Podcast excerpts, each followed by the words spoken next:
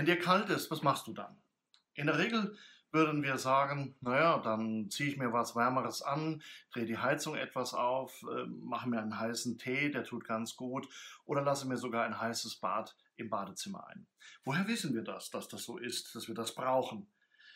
Weil es in uns etwas gibt, das uns genau das signalisiert. Wir wissen ganz genau, was wir brauchen. Was ist Gestalttherapie? Gestalttherapie geht genau von diesem Grundsatz aus.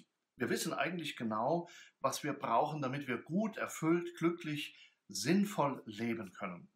Aber meistens ist es so, dass das, was wir eigentlich wissen, überdeckt ist, überlagert ist, dass es vielleicht gestört ist, dass es Blockaden gibt, dass es Mechanismen gibt, die uns daran hindern, durch die wir uns sogar selber daran hindern, nämlich sogenannte Vermeidungsmechanismen, dass es uns gut geht. Wir weichen aus, so wie wir das oft machen, wenn uns jemand etwas fragt und wir dann ablenken, weil es uns unangenehm ist, weil es uns peinlich ist.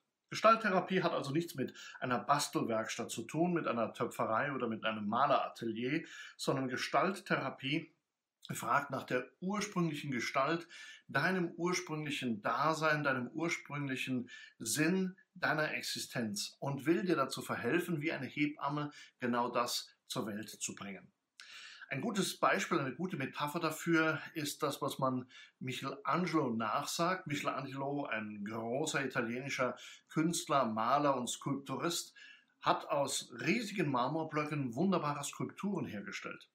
Und irgendwann, so erzählt es die kleine Legende, soll er gefragt worden sein, wie machst du das eigentlich, dass du aus diesen Marmorblöcken so geniale Skulpturen wie etwa einen Reiter auf einem Pferd hervorbringst? Wie machst du das? Und seine Antwort soll gewesen sein, ich mache das nicht. Der Reiter auf dem Pferd ist schon in diesem Marmorblock drin. Und das Einzige, was ich tun muss, ist, ihn von all dem zu befreien, was rund um ihn herum ist, was ihn daran hindert, er selbst zu sein. Genau das macht Gestalttherapie. Der Therapeut versucht durch fragende Formen, durch Interaktionen, manchmal auch ein in Szene setzen, etwa mit dem leeren Stuhl, wo man sich noch einmal in einen Dialog begibt mit jemandem, der vielleicht längst verstorben ist oder mit dem man auch gar nicht mehr reden möchte, versucht dir zu helfen, noch einmal zu der ursprünglichen Gestalt deiner selbst zurückzufinden.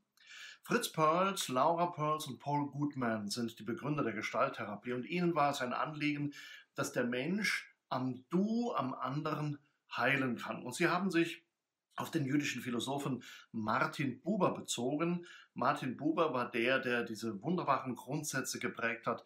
Alles wirkliche Leben ist Begegnung und der Mensch heilt am Du. Und davon bin ich auch fest überzeugt. Deshalb Gestalttherapie will versuchen, auf ganzheitliche Weise, vor allem weniger kognitiv, dafür aber mehr emotional, körperlich spürbar und erfahrbar zu machen, was dein ursprünglicher Daseinsgrund, deine ursprüngliche Gestalt im Leben ist. Und diese Gestalt zu entdecken, die auch zu entfalten, das ist das Thema der Gestalttherapie. Ein Schlusswort. Manchmal sagen Leute dir beim Geburtstag, bleib so, wie du bist. Das ist lieb gemeint, aber damit haben sie dich bereits in einer Schublade eingeordnet. Mein Grundsatz lautet vielmehr, werde der, der du werden kannst. Das ist Gestalttherapie.